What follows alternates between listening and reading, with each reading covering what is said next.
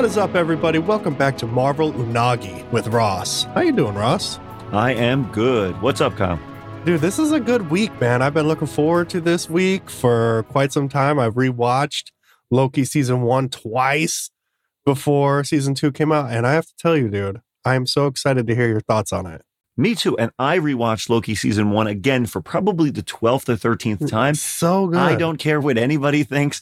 I loved it. And I love it every time I watch it. And I always think when I'm done watching it, I don't know why. I know why it gets critici- criticized, but I, but I, it's, it's just good. It's just Yeah. fun. Yeah, Like I, I watch it. I, I think it works. I love I, it. I loved it. And then I watched uh, episode one, and then um, this week I'll be going to New York Comic Con. So um, I'm excited to see if I run into anybody who listens to this or anybody who wants to chat with me and potentially like talk this stuff, comics and Loki. And uh, I'm, I'm super excited. That'd be so much fun, dude. I need to get to a con one day in my life. One dude, you live where you live. You could go to San Diego. I I, mean, it's hard to get tickets, but or you can go to like uh, what's it, WonderCon? I think WonderCon's WonderCon. right in my back door, dude. It's like 10 minutes Yeah. away. I mean, come on, man. I know, dude. Ridiculous. Uh, but I'd love to know what you thought about season season two, episode one of Loki. Oh man, it was wild. First of all, I love that they they had a little bit of the recap, and then it starts off literally where season one ended, where uh, Mobius is calling for security, and you're like, uh oh. And Loki sees the Kang variant and then uh, runs. Um, you know, again, I think that's it's funny when I looked at, at at the thing when I looked at the statue, and you could see that it looks more like a Kang style outfit, not a He Who Remains outfit Right. So- with episode with this episode, I was very con- not confused, but I was kind of on the ball of I didn't know if the way they're presenting it as there's been multiple iterations of the TVA kind of reminds me of a Matrix kind of field.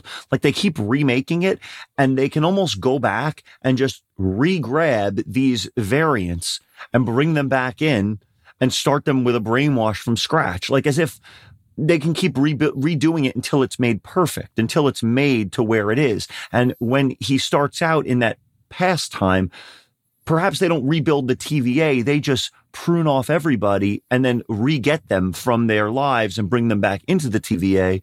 Um, maybe I'm thinking too much into this, uh, because it's like, how don't they Never. remember each other? How don't, how don't like Mobius remember like that he met Loki in the past? Like even though it was hundreds of years. I mean, is it a, uh, human brain has a finite amount of memory that you can't remember hundreds of years, but then, um, But then that's weird because when Loki goes back into time and starts messing around with OB, Well, OB for- is also so. I don't know if you know. I mean, OB is. Uh, I don't. I don't know much about him, but uh, Ouroboros is um like a, a god, a serpent god. It's that like the the serpent that eats its own tail. oh, So it's the circle of life. So it's basically like he, he's a circle. And I think in the comics, and I could be wrong, he was one of Loki's kids, but I don't know if that's going to actually be like part of this or it's just like a, you know, a thing. Um, but again, OB could be something that is not a, uh, you know, he works with Miss Minutes. He might not be, he might be a, a- an elder god, or he might be something that's not a human. Like he could be one of the people who helped build the the TVA. Like he said, he wrote the book. It's funny. Casey's holding at one point when he's when Loki's talking to Casey when like when he's in the, the present time, he's holding that orange book that Ob later says, and he's like, "Did you read my book?" right. He's like, "I wrote this book. I wrote this book. It's every schematic of everything here." So oh, he the know- one that he throws behind his back and they catch. yeah, or and they catch in. it. But Casey has one too, and I'm wondering, like, they all have this, but have they forgotten about it? Have, have they not known? Um, I thought the, I thought I loved that that suit with that makeshift uh, kind of like, oh you know my like thing. gosh, dude! So I, I loved the episode. I loved it. I loved the jump, the jumping back and forth. I loved the jump to the future when at the end when you see Sylvie Mhm. and and you see her, but you see he get out of he- McDonald's. but he gets, but he gets, no, no, Sylvie's coming out of the elevator. That when that phone, when he's in the future, when he gets, when he does the, the time skipping oh right, yes. and, and, and the phone is ringing. Now, the, nobody picks up the phone, but why is that phone ringing? Is somebody trying to call him to warn him? Like, and then she appears out of the elevator and the phone is still ringing and he gets pruned from behind. Like, who is that pruning him from behind that knew he was there? Like, maybe it's another version of him that has to go back to prune himself. Otherwise, the new him doesn't exist. You know, kind of like creating that loop. yeah, I just think that would be kind of uh kind of cool. But um, I'm I'm really excited to see where this goes. And uh, I was gonna, uh, I know I'm talking a lot, but I wanted to give you something else that I've been thinking of. as I was rewatching season one and with some of the trailers for season two, and with my limited knowledge of Victor Timely, because, you know, he had minimal pages in the MCU, but the way it seems like they're presenting him, since he's like in like that 1920 setting, I wonder if Victor Timely is the one who created the the foundation for the TVA. Like these other Kangs have all this power, but it seems like he created Miss Minutes and they're using Miss Min- they're like, oh, you created this, like we'll help you with this if you give us that, and that's why the uh the decor is all set in like the 1920s. Like if you look at everything, everything looks like it's old, like Oh, yeah. old timey Art Deco, old timey elevators. Um, you you know like the, the old timey cartoon that you saw Miss Minutes in. It seems like it's all stuck in like that Hmm. 30s and 40s, like you know like that 20s to 40s era where it was like you know kind of like vintage but they have this technology because the other Kangs had this technology, but Victor Timely is the one who designed it to be this cathedral like place. It would make sense for somebody with the last name of Timely to create Miss Minutes. I'm just saying. Well, Victor Timely was a, a nod to Timely Comics. Yeah. That's the whole premise of where it came from. It was like back in the 90s when they wrote it into those two pages of that uh, annual, it was meant to be just an homage to that. Um, and, and they just said that, he, you know, cause they were, Avengers were chasing down Kang, that he just, you know, went to his Victor Timely variant. Uh, but yeah, no, I loved it. I loved it. I thought it was great. It was a great first episode. I, I loved the introduction of OB. Oh my Um, gosh. Oh, and, and those guys with all those with all the weapons. I think that like honestly, I I, I feel like th- that woman who who seems like she she just wants to like she wants to get back to the way things were, regardless of who it hurts. I think she's going to bomb all the not bomb all the timelines. She's going to prune every timeline that's branching out. Like she doesn't care. Oh, she's just gonna she's sending all of those people back with all of those charges. Loki might think he, she's going after Sylvie, but going after Sylvie isn't going to stop this branching at this point. I feel like she might send some people to try to follow her, but I, I also feel like she's trying to stop all this branching to kind of, Yeah. you know, and it was I thought it was weird when they're in the that kind of conference room or the war room the war room. Yeah. And she's whispering to that dude and I think it was the the lady that was with Mobius, right? She's looking at them like, "What is going on?" Yeah. So, And when he, when he pruned the wall, oh my gosh, when, when he, he just, when he does that, I'm like, I'm like, that's awesome. And you see, it looks like four Kangs on the, on the outsides because you could see the mask and the one in the center looks like he who remains because you can see it was more of like a cloakish, um, outfit in, in the front.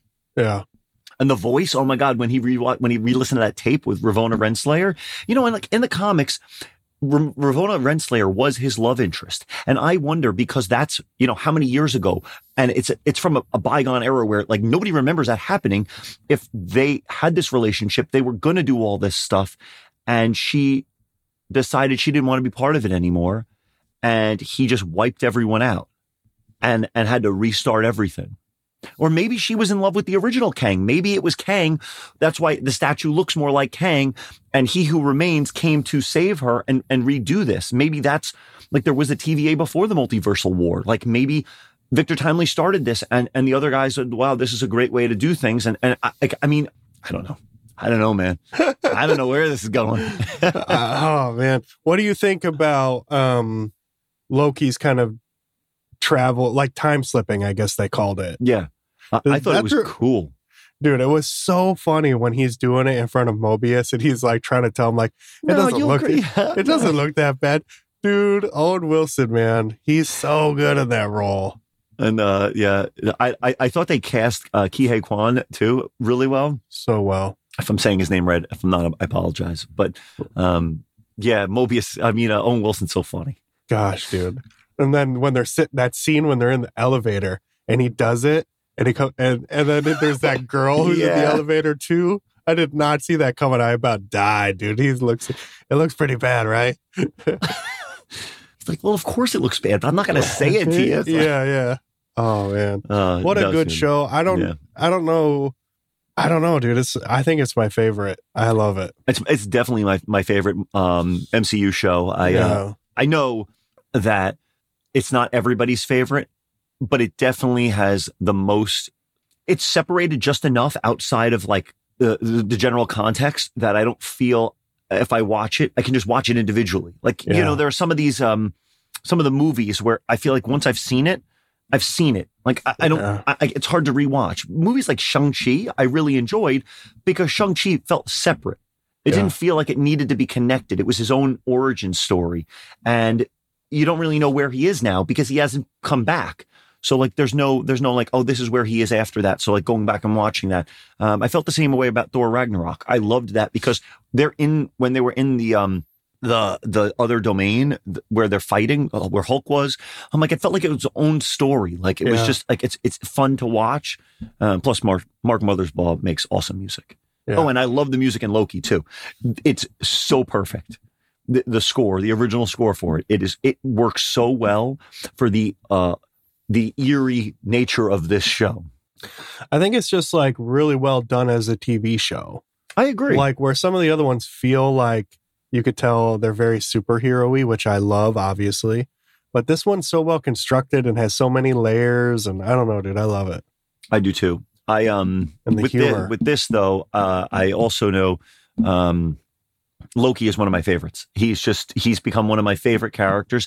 When I was growing up, I was not a big Loki person. I wasn't a big Thor person. I, I have some old journey into mystery comics, but Thor wasn't like my favorite superhero. He was maybe in my top 10 if that as a kid because I knew who he was Yeah, but Loki as a villain, he he's just and you know like speaking of Loki, the the book, the Loki book that that we that we both read. I mean, even in that, it's not the same Loki, but I enjoyed it so much because it's because it, it's it, like he's such a deep he has such depth yeah, as a character that you're you're not in this one-sided minded. I love MODOK, but MODOK is literally a machine out there to kill you.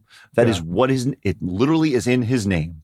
yeah, Uh, Loki seems like he's got more depth to him that he wants to trick you, but he likes having fun and he kind of really doesn't want to be a bad guy. He just in, thinks it's fun to do these things. yeah. Well, I don't want to hijack your order here, but I would love to just jump into the Loki book really quick because it's a good kind of segue and ask you Did you love it when Bullseye was reading from the Book of Truth to Loki and it, Loki just did not care? Oh Like- my god! He's I like, was like, uh-huh, uh-huh. Uh-huh. Come on, can I have my book back, please? Yeah. But then I have a question at the end when he starts asking him about, I don't know how to say the name of the ship that he made. Oh, like neg- Neglifear? Neglifer? Yeah, something like that. Do you think that it was really getting to him? Because at the end, he was talking, he's like, I know why I made you. Are you talking about why why Loki was getting frustrated? No. So when Bullseye at the very end, he's like, I'm going to go even deeper. And then, oh, right, right, right. Because he's trying to get to Loki so that he can. Yeah. w- w- and because eh, for a while, nothing he was reading from that book, which when he reads from that book to It's anybody to- else, right. It's, it like hijacks you because it's Yep. like the book of truth. It tells you all your dark secrets, all but, but it, like Bullseye had no no secrets. He's like, I'm I'm an open book. I'm here. This is me. Yeah. And so when he's reading it to Loki, he's really surprised because at first it's Loki, just, it's not doing anything to Loki. But then at the very end, towards the end of the issue, Who does like- he? What does he read at the end? I can't remember what the story. he's trying to tell him why he created that ship. And he's trying to, he, and he's saying like, um, and for a second, it looks like Loki, his, he gets really mad, like he wants him to stop. And he, and then Bullseye's like, it won, didn't it? The book won. You, like, you got frustrated. But then flash forward to when Loki's home and he's putting it in that little bottle and he's like talking to it and he says something like, I know why I made you. Like, it's not a surprise. Like, I wasn't surprised by that. So I was curious if you thought the book really won there for a second on Loki or not. You know, I don't know. I didn't. Again, I, sometimes I don't look as deep into things as I should. I I kind of just took it as he was just getting really frustrated with Bullseye, and he just kept going at it and going at it, and um, he just wanted his ship back. Like it, it Yeah, was just yeah. like his ship meant more to him. I feel like Loki in this story has shown that when he cares about something, he, he'll do anything to get it back. Yeah. And like that's the deeper part of Loki. Like Loki, Loki doesn't mind putting other people through pain to get what he wants. Mhm. And you know, he wanted his ship back. And I think that when Bullseye was kind of ir- irking him on, he was just like, "That's it. I'm a god. You're a man. I'm taking this. I'm doing this. I'm getting it back." And then he converts it into that little piece. Yeah, because um, like right here when he's like, I know why you built the Nagelfar. Right, nag- nag- Nagelfar. like his eyes, like he looks like, oh no, you do? right. So I was just curious. I thought it was so good. I, I really do so love good. Loki too, man. But and I think it all stems from the show. I think that his MCU presence was really good. Okay, so originally in the Avengers, uh, forgetting Avengers, Thor, like all the Thor movies, and a lot of people complain about the maybe not the original Thor, but people complain about the Dark World. I loved Loki's character in the Dark World, and in Ragnarok, I loved that he was like he became more like this jovial, like trickster. Like he wasn't as ruthless as he was in the Avengers, as he was in the original Thor, as he was in the Dark World. I felt like he he grew as a character. One of the big complaints I find that some people have with Loki with the show is that everyone assumes that like he's how he was after Ragnarok, where him and Thor were like together. And in the show, he all of a sudden kind of just becomes the Loki that we know now and and and he goes right from the Avengers Loki to that.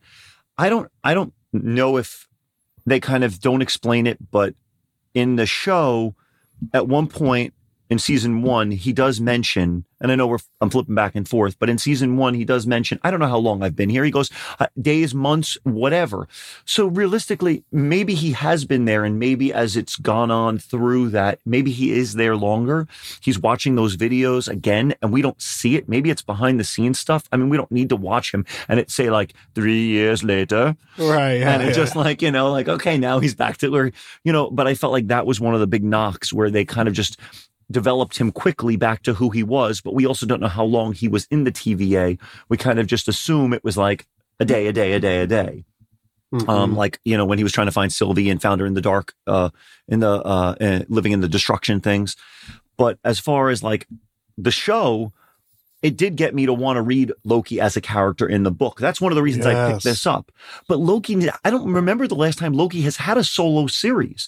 So if Loki had had a series in the past, maybe two, three, four years ago, maybe I would have read it because I've always liked Loki. I just, it, it doesn't seem, if somebody knows, if somebody out there can tell me of a, of a Loki individual series, message me please, because I don't remember the last time Loki had a short arc that wasn't part of a Thor run, wasn't part of an Avengers run, where it was just like Loki the way that this was. Because I think that this was really good and uh, showcased him as a character really well.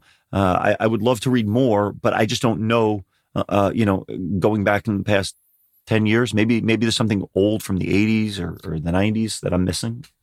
I loved it, dude. Yeah, me too. Both Lokis knocking it out of the park. Oh yeah, no. Well, well done. I um, I can't wait for more. I really. By the time we were filming this next, by the time we're recording this next one, we'll probably be like four episodes in. How many? Do you know how many it's supposed to be? I think it's going to be six, like the first one. Okay. Okay. I can't imagine them doing less. That would be worse. Yeah. I can't imagine them doing more because I feel like it would be ending up being too many. I feel like it's just going to be six. They six was good. We'll get through six. Um, I wonder if we should record like a, a, a uh, what would you call it? Like a mid month sort of bonus, a very short. We could hop on and talk about the finale of Loki in time. you're talking about, but that would be in a month and a half. Yeah, that's what I mean. Yeah, oh, yeah, yeah. We could do that. I mean, depends on when it ends. If if it ends and it was like we're going to record that next week, Yeah. then we could just yeah do that. Yeah. Yeah, no, I, I definitely want to go though with over I that. Um, I know I know we're like jumping all over the place, but I also really wanted to. Um, it's Halloween. It's not Halloween, but it's Halloween month. Yeah, Uh, have you? Did you hear the thing with Werewolf by Night? Well, not Werewolf. I did. With, with with like they're colorizing it. Yeah. I don't know. What what are your thoughts on that? Because I have my own thoughts with it. I'm probably different here. I find myself to be out of the mainstream of comic book fans who can really get into black and white comics and all that stuff. I'm a sucker for color. I love color, so I'm kind of excited for it. Um, like Ray, he was reading the the Batman Gargoyle of the City. He got the Noir edition. I, I it's not even an option for me. I tried reading Savage Dragon one time, and the archive edition was black and white. I couldn't even finish one issue. I don't know. I So love I- color. I'll tell you, there's two things. So, thing one, I like color. I'm not denying color, but one of my favorite movies that I watched as a kid was Pleasantville. If you remember Pleasantville, Of they introduced color as as things weren't as pleasant. It kind of gave you a reality check. And in Werewolf by Night, I think if it's all in color, it takes away from how it ends with the somewhere over the rainbow Wizard of Oz feel where they do colorize it at the very end as kind of like, okay, we're, we're now entering a new world. Like that, that was, that to me was such a huge part of the end of that episode, of the end of that, the, the, the special, special presentation that with that, I don't know if it's just colorized Oh, I see what how is it? how- Is it going to end the same way with, with somewhere over the rainbow? Or are they going to add a different song because like it doesn't hit the same? Like you, everybody knows somewhere over the rainbow from Wizard of Oz, Yeah. and I agree with you wholeheartedly with comics with colorization in instances because we we read uh uh the Jeff Lemire book uh what was it Little book- monsters. Little Monsters, which had a little bit of color. And Si- I'm reading Sirens uh, in the City, and I love that book. And again, it's minimal colors with, with lots of splashes here and there. And I know these aren't Marvel books, but you know, there are books that I, I can deal with minimal color, color just for that. I, I'm not a huge just black and white, but I felt like the noir feel of this because it's Halloween and it's not a Christmas story. you know what I mean? Like the Yeah. darkness, the, the ability to to add to those dark gray tones uh, made me want to watch it. But I'm going to watch it again because it's it's spooky spooky month. Yeah, I hear you, and I definitely uh, you're making a lot of sense there. I'm going to watch the colorized version, so don't get me wrong. yeah, but I don't know what it is. I don't know if it's like a. I find it more as like um uh, a defect in me than other people. So Well, let me let me switch gears to something that is less monstery and more fun, which is the Marvel Unleashed book. oh my now gosh. you you told me how much you liked it last podcast. You were you, re- you read issue one and you're like, oh dude, you got to pick it up. And I said I had it. I had it with the Miss Minutes cover, but I just hadn't gotten around to reading it. I wasn't sure if I was going to have time. I loved it, and I read issue two, and issue two was awesome. I thought I it was even better. I Yeah. love I love how this is going, and uh, uh, the animals uh, they they're like woof woof woof, and Oh then like Kraven's like what, what what are these animals saying to me? Yeah, dude, I loved it so much. Kyle Starks is rad. I Yeah. I think this has been great. I'm glad you read it. Um, what do you think about D Dog? Oh God, D Dog is so funny. I I love. Uh, he he just thinks he's like I got this, I got this. I And then when he did that, uh, the howl at the end of issue two, uh, to to alert the ghost dog from the Sanctum Sanctorum. I love I, it. I like that they're really incorporating all the pets. That it's not just like okay, we're going to focus on this and this. Um, like uh, Lockjaw, I love the Inhumans. Fantastic Four. Yes. Lockjaw is one of my favorite uh, animals in the uh, MCU as a whole, and I absolutely love that they brought back Blackheart. Blackheart is so underused as a villain. I remember when I heard that they were going to introduce, the, well, the potential was to introduce Blackheart and maybe Multiverse of Madness in the movie. Uh, but he is so underused as I think one of the sons of Mephisto, if, if I'm not mistaken. And uh, you go back and and he's just a, a unique villain that I felt was underused and really, really like demonic. And I I just want to see where they take it with him, and maybe he becomes a new villain that people are reintroduced to. Because I, I, you know, God, how many comics has he been in? Like Yeah. since the '90s when he was introduced. I'm glad you're liking it, man. Yeah, and, and at the end of two, spoiler alert, uh, where they all get sucked into his realm. Oh, And, and this all started because that dog was like, I need to find my owner. And his owner was the Uh, AIM, the yeah, AIM yeah. employee. And now they're like traveling to these other worlds. And did you love the um the origin story for D Dog? yeah, that was awesome. Where his layers underneath the bridge. Yeah. it's- dude, so good. So well written. dude. yeah, it's cool. And I, I like that it, it's not, um, it's not so wordy that it's like, oh, I feel like I'm reading it forever, but it's also got enough words that I feel like it's not, uh, too simplistic. Yeah. It's like, it's a perfectly paced book. Yeah. It's more adult than you would expect it to be, right? Oh, 100%. You know what's funny is I read this and I read um, The Strange Academy, uh, like the, the three arc series that's been happening. And Strange Academy still seems to me, just like the new Miss Marvel uh, book, they're very like pre-teeny teeny, and which is fine because I get you're trying to fit a certain audience, and I read them because I still like that. I still like the characters and I like the writing. But this felt a little more adult than those, almost like they they understand that they're trying to get that I'm going to say late 20s to late 30s Yeah. audience. They're not they're not getting the 50s and 60 year old people who are like I don't like these Marvel pets. No, they're getting the people in the generation between let's say 25 and 45 who want to read a different book that's not just so the same superheroes. Yes. And like I said, introducing Blackheart, bringing bringing back a '90s villain, like that's the jam. Like you bring back that That's villain, the shit. yeah, right? You bring back that villain that that everyone basically forgets. Yep, I love it, dude. Yeah, man. So, um, what else we got? We got another book that I think we both absolutely loved. Uh, I, I think you know what I'm talking about. Is it Avengers? Oh, it's Avengers. Dude, it's just knocking it out. I really hope Jed MacKay is at Comic Con again this year because when I met him last year, I thanked him for how well he wrote Moon Knight. and Oh, I got yeah. him to sign. I got him to sign a, a Moon Knight book for me, and uh, I almost feel like I got to pick one of these Avengers books and bring it down. I don't even need a CGC it. I just want another signature of a Jed MacKay on a Jed MacKay book. Uh-huh. And uh, if he's there again, I really, really hope to run into him and give him props for writing this amazing story so far. I think it's uh, like the whole ship. uh, What's it called again? The name of the ship? Oh God. Um. Uh. Let me let me look. I got the book in front of me. Like, not Netherworld. No, it's not the Netherworld. Oh, the Impossible City. Impossible City. That's what it is. I don't know why I keep forgetting it. I shouldn't. That's not like it's not like the Nagelfur ship. It's yeah, right. Yeah, you remember that one though. right. Exactly. Uh, but Captain America and Black Panther's conversation with it was was so well done in this. What'd you think of that? I thought it was interesting that that they went that route, and I'm I'm happy they did because it gives the book so much more depth that it's not just these I don't know five or six huge super godlike villains that are just driving around destroying worlds. They hijacked this ship, and they have basically said to this ship.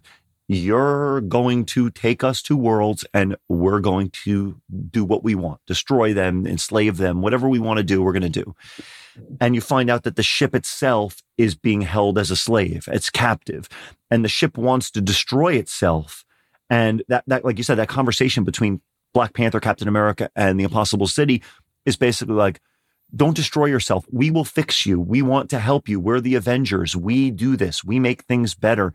And the impossible city is like i don't think there's anything you can do.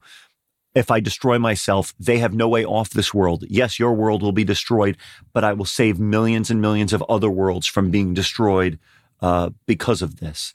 And Wow. uh, I just thought it was a really, really interesting uh, way to go. I I really liked it.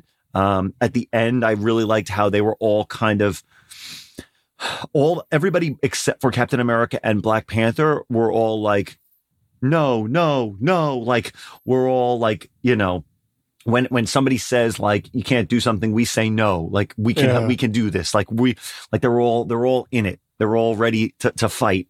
And uh, I don't know if this is going to be an ongoing. I don't remember if this is like going to be like ongoing for uh, you know 50 issues or if this is one of those short Avengers runs. I think it probably is going to be ongoing is my assumption.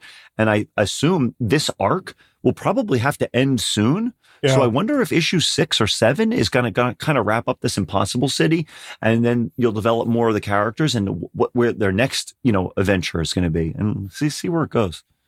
I thought Vision and uh, his nemesis that he's fighting here was a wild interaction, but the one I loved the most was Captain Marvel trying to take out that dude who literally she can't do anything to. Yes, And uh my gosh, like and he's just that that villain is the one who's just like nothing affects me, everything Yep. bores me. I just you know I've it's almost like he's looking to die and he doesn't, and but he, he can't. yeah, He just lives on in boredom forever, and it's just like whatever. Just get rid of these people. Uh, they're they're inconsequential to the to the, the you know the story of life. You know, I will live to from the beginning to the end. So it was it was definitely like I, I don't know, and I don't know. I'm, I'm assuming all these these uh, villains are new. I don't know if any of them have been introduced. If anybody knows anything, like uh, anybody listening, and you want to tell me if there's any other history for these villains or where they came from, especially that guy that was fighting with Captain Marvel, because I want to know is there an origin story for him or it or they that that stems this boredom or hatred. Yeah. The other ones seem like they want to enslave or destroy. He just, they just, it just seems like it's its own entity. Yeah. Ah, it's one of my favorites, dude. Yeah. That was pretty cool. Um, yeah. Well, now we've wrapped up that. I, we we gotta we gotta get on to uh, a, a book that we both I think got a little confused with. I think I a lot more than you. No, I, well, I, I got okay. I got to give props to my uh, local shop, Android's Amazing Comics, and James who works there because he helped explain a lot to me. We're talking about Ultimate Invasion and the new Ultimate Universe that's being created by Jonathan Hickman. After reading issue one, I loved it. I thought that the book was was written so well. I liked the story. I liked where it was going. They had Miles Morales. After issue one, it seemed like the whole story was completely different. Like it just went in a whole other direction. Yeah. Um, unfortunately, when I was talking to James at the shop, he had mentioned that initially he think again, and I I don't want to misquote anybody, but I will say what I think uh, that he, he said that Donny Cates was initially supposed to be writing this Ultimate Universe, but Donny Cates had some personal issues and was taken off of the project, and Jonathan Hickman was offered it, and Hickman had to write the remaining issues of this. And Donny Cates had only had the story or written or how far along he had issue one. Maybe he just wrote it out and it was drawn and, and, and, uh, maybe he just had it as a sketch or whatever it was. But Hickman had to write issues two, three, and four, and now create this new ultimate universe that's going to be happening going forward. So that's why I kind of felt like it was disjointed between that and that. Knowing that, if I just look at issues two, three, and four, I kind of feel like at least two, three, and four had some function of similarity. And we talked about this last month. I said I wasn't sure if this was just going to be four arc miniseries and that's it. But now that I know in, in the in the centerfold of basically every Marvel book I'm reading now, it says the Ultimate Universe comes in November.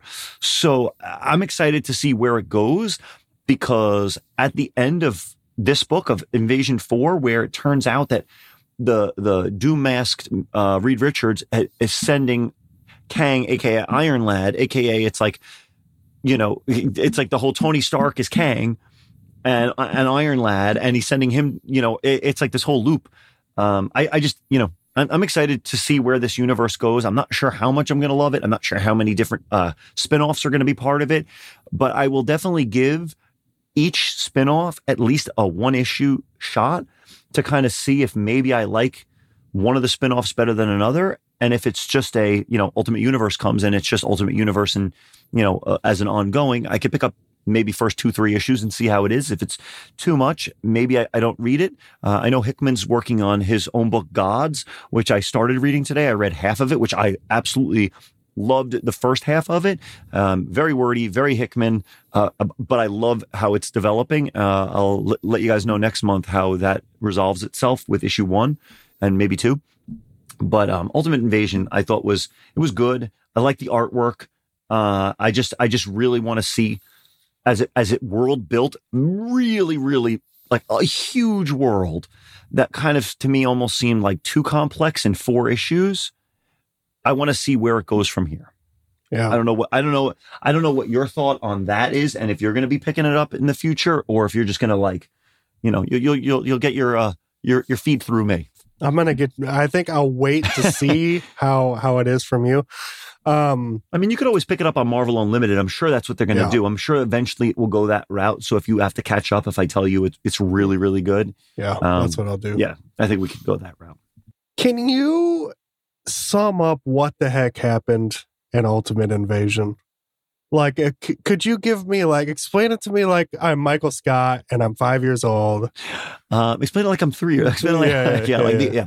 Um, I, so I even had time. I I even had trouble comprehending everything that was actually happening, and that's why when I was talking to uh, uh, James and a couple other guys at the shop, my understanding is the maker tried to create a perfect universe. Uh, he wiped out in the first issue, you know, all these other superheroes, uh, initial stories, so that some of these superheroes that would stop him from creating this ultimate universe, this new universe. Uh, so he wipes them out, and now he's able to create this universe. The reality is, is that he traps Reed, Reed Richards in the Doom mask and has him help him create this machine that can basically travel through time. And he travels through time and brings back Kang, aka Tony Stark, to help him build this machine to then destroy the maker or basically keep the maker in this like bubble that like he can't two escape years or something, Right, so right? he, whatever amount of years so he can't get out of that Mm. and the reality is is that then he takes Tony Stark and creates the costume that becomes Iron Lad. Like it was a whole thing like where he gets the guy from the future. It almost feels like the way like I hate to say this, but the way like Loki, like I said, where you have to go back to the future to go to the past. Like you have to stop Mhm. this from happening, but you can't stop that from in Doctor Who they do this a lot. Where it's like the time loops, where where they say you can't run into yourself, but what you did in the past because your future you went back to the past that affected the past you and the past you now can go to the future so like it almost creates like a circle but who created who from first? It's the chicken and the egg. Like, like, like that's kind of i mean as simple as i can think of it. I mean maybe i'm maybe i'm wrong. Maybe i'm way off base. But to me that's that's the way the story was. It kind of seems like tony stark is kang now in this in this universe but kang was created by the maker but the or by the but the maker. I mean, and again, like it's hard to know. Like I, I, and I said this to James at the shop. I'm like, I think that I thought that the maker was Reed Richards, like a Reed Richards of the future, and like Reed Richards came back and captures himself, and and makes himself build the machine that he knew how to build because he he has it in the future, hmm and like he's in the Doom mask. But there's another version of him that's been traveling through time because he has that machine. Does any of this make sense? It does. I think I'll have to ruminate and listen back. And and again, uh, i- if anybody wants to jump onto uh, the Comic Book Lair Discord and tell us what, or, or message me, Red Optical Corp, or message Kyle at the Comic Book Lair please tell me something that I am missing or that I am wrong with. I am happy to be told I am wrong if you can help me understand things better. Yeah, yeah. Yeah, man. Well, after all of that, um, Thank you, by the way. Thank you. yeah, no, yeah, listen. Um, after all that, I want to jump into something that I think is a little bit more lighthearted, and that was Strange Academy. Um, there was there was three Strange Academies. There was a Strange Academy Miles Morales, a Strange Academy Moon Knight, and a Strange Academy Spider Man.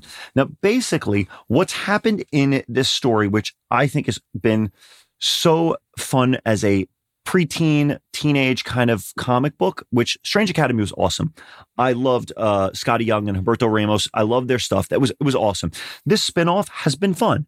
Um, obviously, the art's a little bit different and the writing's a little bit different, but still in the same kind of style where it's a quick, easy read where you get a lot out of it, but you don't have to feel like you're sitting there for 45 minutes trying to decipher what in the world happened.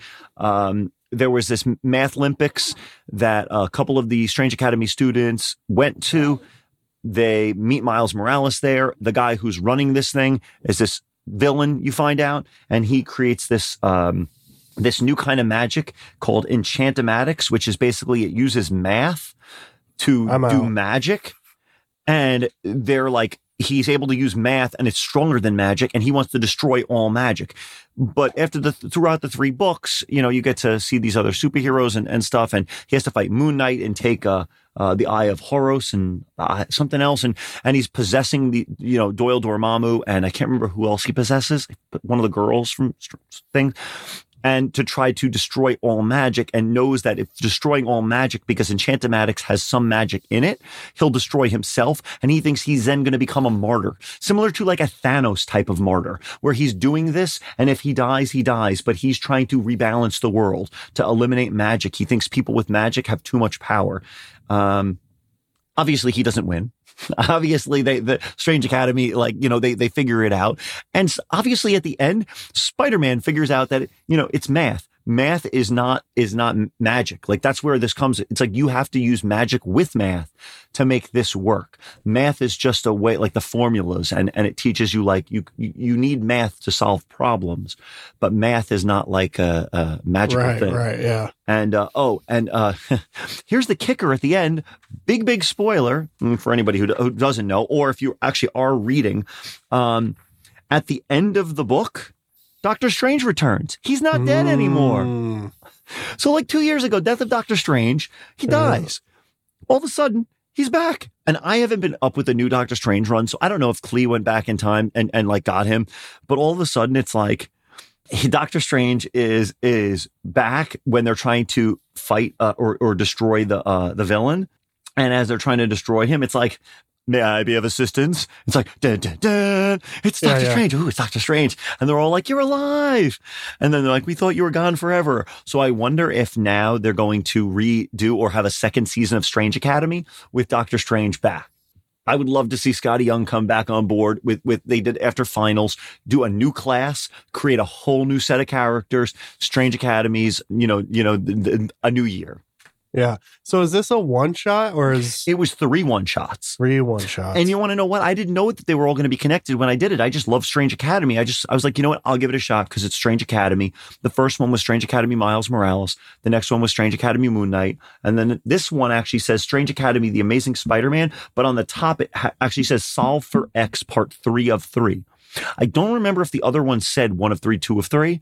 So the fact that this one says three of three, kind of like maybe they want people to understand like this is it. Like there was only three and they all did connect to each other. So it wasn't like a individual story thing where you're kind of just getting like, you know, uh, this is a one shot. You can read it. You could be done. yeah. Um, yeah, I thought it was good. Um, a couple other things that I read this week that were really good. I read The Contest of Chaos, The Avengers. That was the last book of The Contest of Chaos, which I think was eight eight books.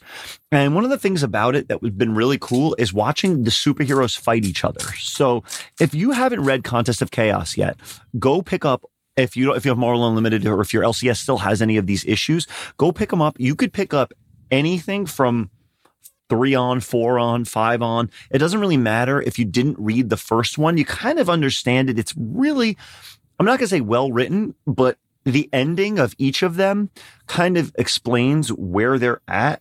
Um, basically, uh, Agatha Harkness is trying to recreate the Darkhold, and she's uh, sort of enchanting these superheroes to believe like putting an enchantment around them in the in the real world but they believe they're in this other world and creates their uh, them to have animosity with each other like some of them are actually friends like you find out like the, the last issue was, or the second to last issue had Captain Marvel fighting Cyclops. And it was like, we're friends. Why are we fighting? And they, they can't kind of figure it out. And she's using dark magic to kind of control them to see who would be a better uh, affiliate on her team as she creates the dark Darkhold.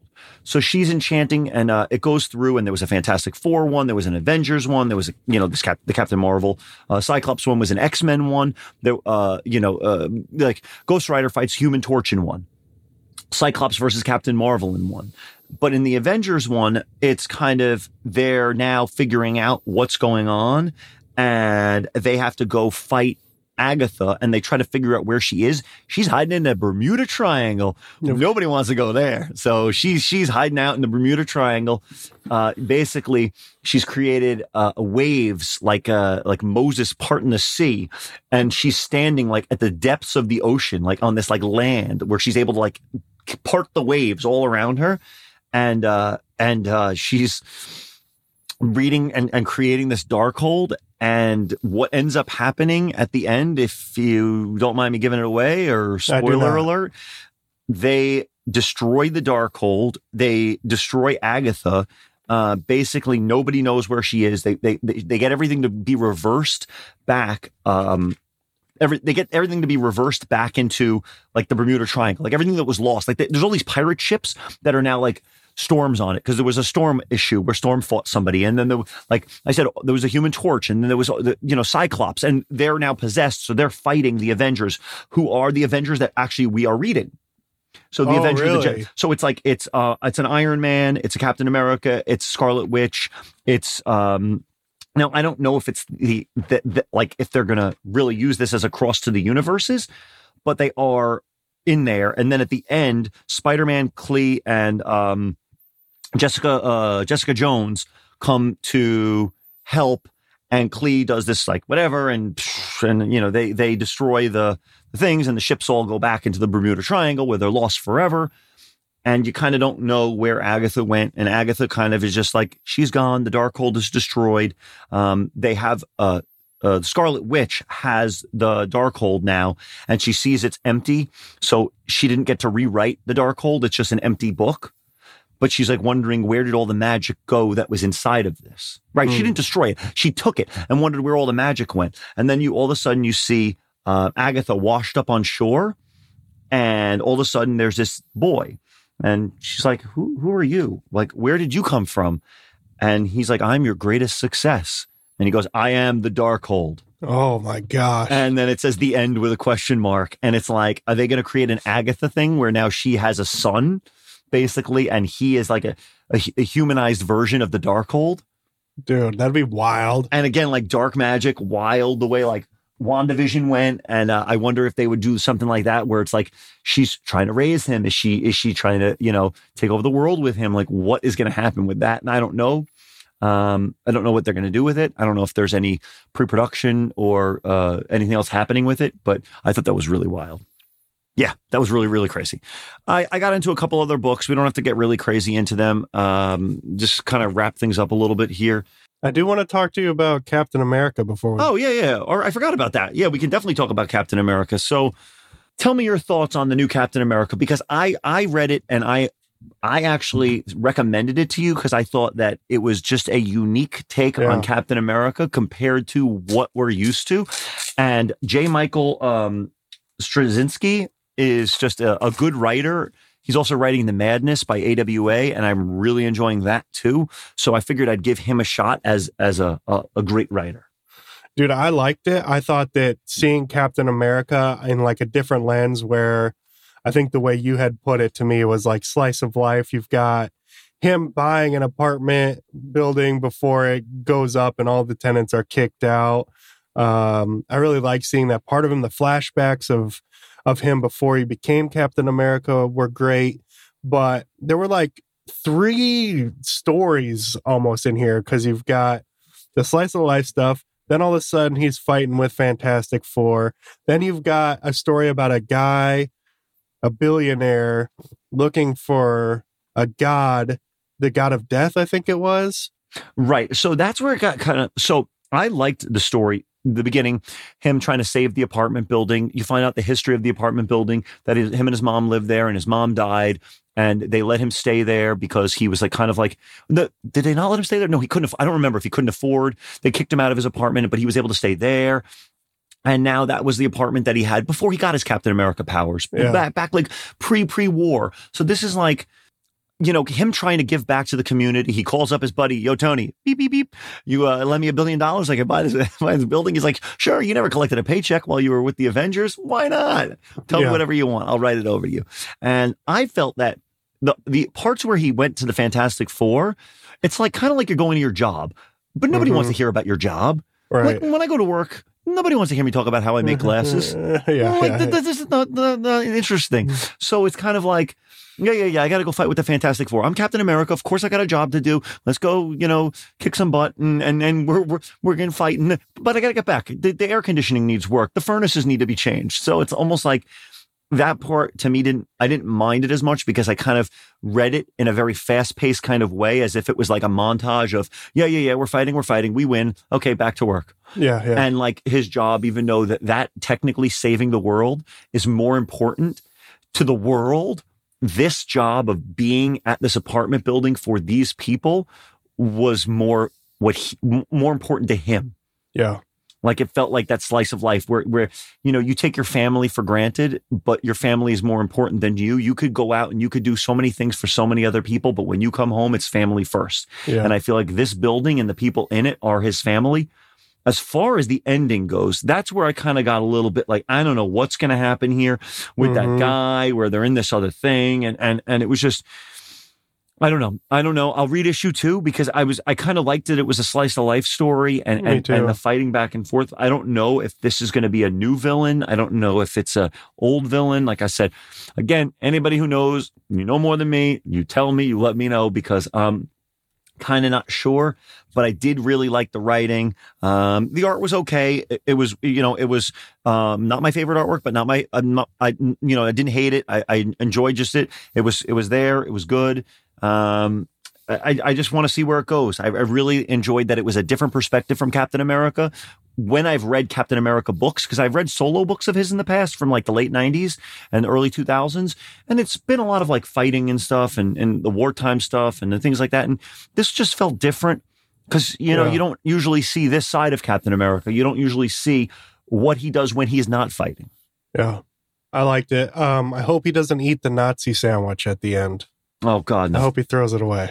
Uh, uh, mhm. I agree. yeah, no, that was a that was a very um a very interesting you know uh, way to end the book. hmm Um, yeah, I don't know. Uh, It's uh, it's hard as a Jewish person. Uh, I mean, like I, I see all these these uh, things that are happening now, and and all this stuff, and it's kind of like. I, I I want it to be out there. I want people to see that this is what the world was like, hmm and that there still is some anti-Semitic hate out there, and it's got to be addressed. But if nobody ever talks about it, then how is it going to ever get addressed? Right. So as long as it's done in the tasteful way of of explaining it to uh, a new audience, a younger generation that that might never hear the full stories because they don't have the original storytellers to tell them. hmm Right. What story were we reading where at the end they're trying to defrost Captain America? Was that Ultimate Invasion? Oh God, I don't remember. Was that was that Ultimate Invasion? It's like that at the very end. No, that was um yeah, that was Ultimate Invasion. Iron Lad is taking Right, right, right, right. Yeah, that was the end of that was when Iron. Yep, yep. yeah, anyway, sorry. Yeah. No, we're- we're all off of that. Um, did you get a chance to read Adventures Inc? Avengers Inc? I didn't, but I want to know about it. Oh man! So one of the crazy things about it was when I when I initially saw it, and I know I, I said we'd try to wrap things up, but that's okay. I'll, I'll talk about this now. Um, Avengers Inc. was cool. I thought it was going to be like Detective Avengers. Uh, I thought it was going to be like this, this noir story. It absolutely is a noir story, but the problem is I didn't know that it was going to be a Janet Van Dyne story. So Monk over at the Pullbox Pals, he really liked Wasp, that the it, that like one shot Wasp story. I read the Ant Man one, but I did not read. Um, I did not read the uh the like that four or five arc uh, Wasp series, and in this, Janet Van Dyne has come to a prison. Uh, one of the people she sent to the prison, it's the Raft. So if you watch the MCU, you know the Raft is that prison, that island prison. So she goes there to find like one of the guys that she uh, sent there is dead. And then she sees that it's not just one of the guys, it's like five different villains have been killed, shot right through the head. And they're they're they're they're you know not sure who's killing them. Like how could this how could this have happened? Like why are these villains like they're in prison? Who's killing them? Like did somebody feel like they deserved to die? Like they didn't deserve to go to prison? And she she's running into uh, Mayor Luke Cage. Luke Cage is still the mayor. Like again, this kind of is in context with what the what the um, Marvel uh, universe is, where Luke Cage was mayor. If you remember Devil's Reign, like Luke Cage is still like there and she's trying to figure out like what can she do? And and he she basically was hired as a detective because the police can't try to solve these crimes and they don't want to just go to like every superhero. So they kind of feel like she can live on that blurred line between you know private detective and cop and not really feel like it's um not really feel like she she's working for the law but not really that she's a vigilante you know, and uh, and she can get in and out of things. Obviously, she's the wasp, so she can shrink down and she can do all this stuff. But she's trying to figure out what in the world is happening, and all these people, how did they all just die? Then all of a sudden, they're all they all come back to life. Hmm. They all come back to life, and it's just bizarre. But one of them comes back to life, and his head. Now, here's the thing: I don't remember if this one was in. See, here's my problem: I didn't read the Wasp. So I don't know if this was a villain in the Wasp series, but the villain in this World Whirlwind, I think was his name. Maybe, maybe I'm wrong. But um is that who it was? I can't remember.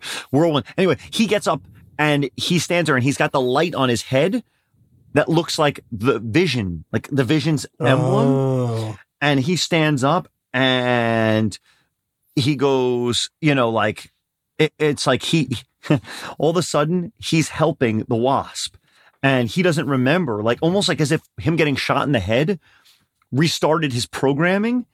And then by the end, he goes by an alias that is, I can't remember what the alias is, but it's an alias for the vision.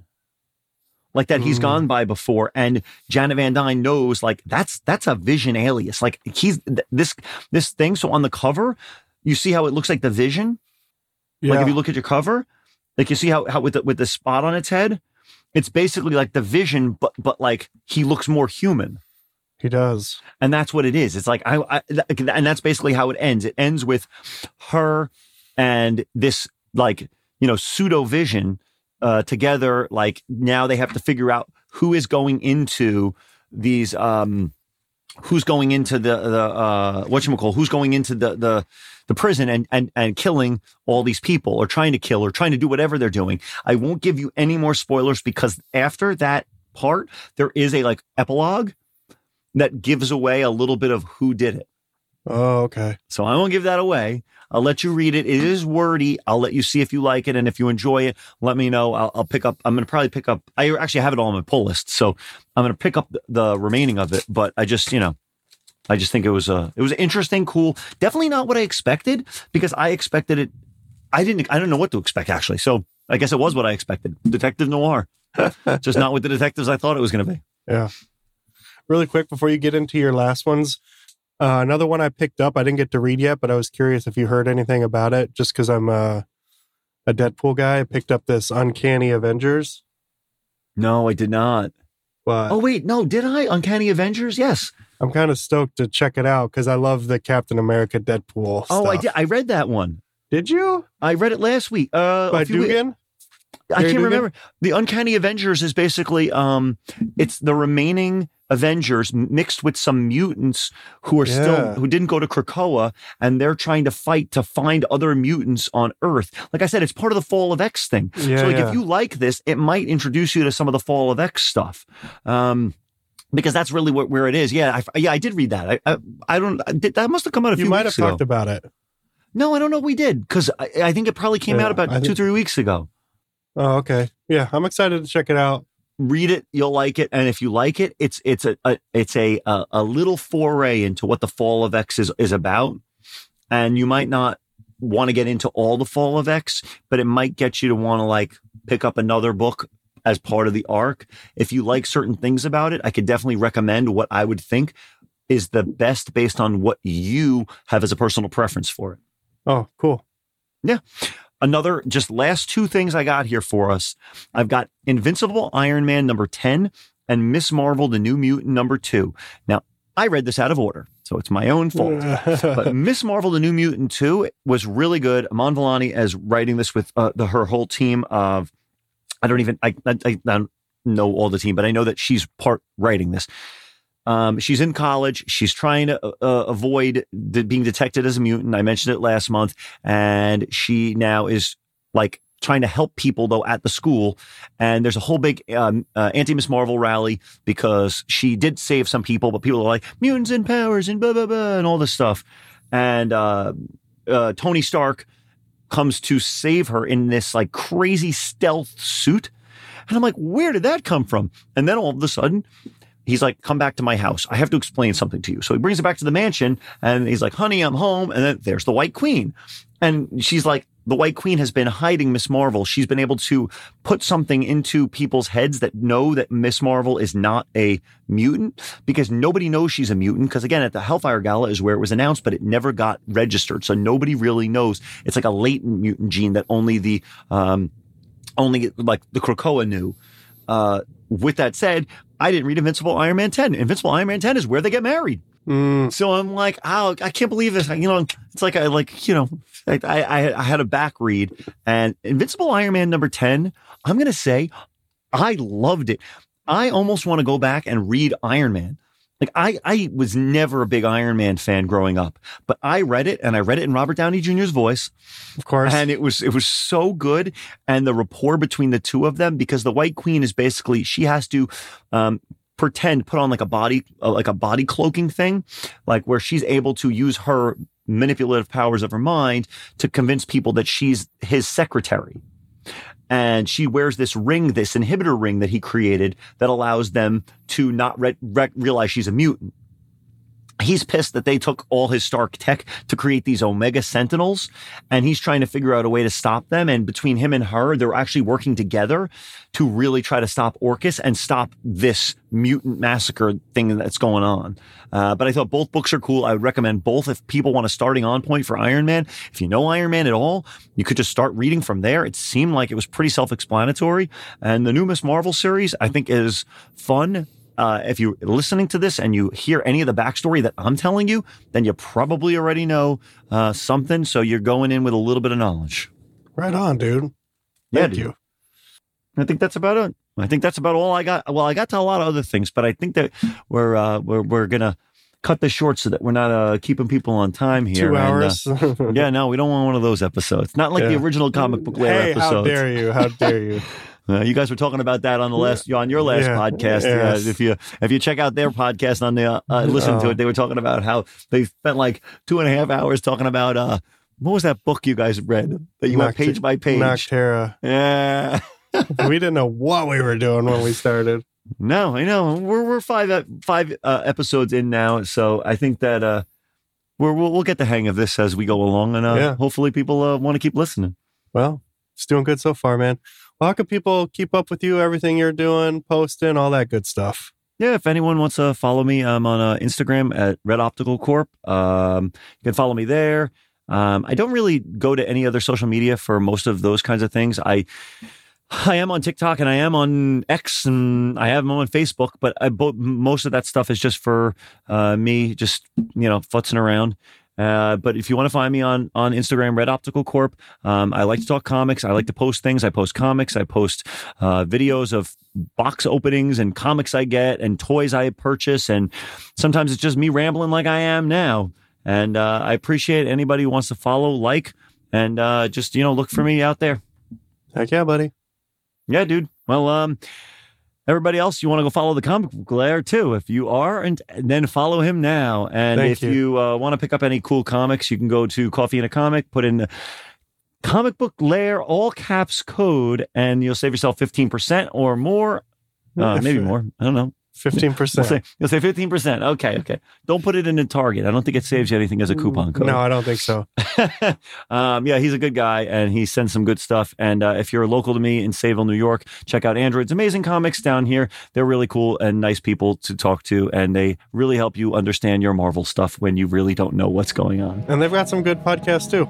Yeah, no, I love I love their stuff. Their podcast, Android's amazing podcast, and their spin-off podcasts are a lot of fun Yeah. to listen to as well. But anyway, I won't keep you people. Um, I guess just uh, keep reading comics. Cowabunga nerds.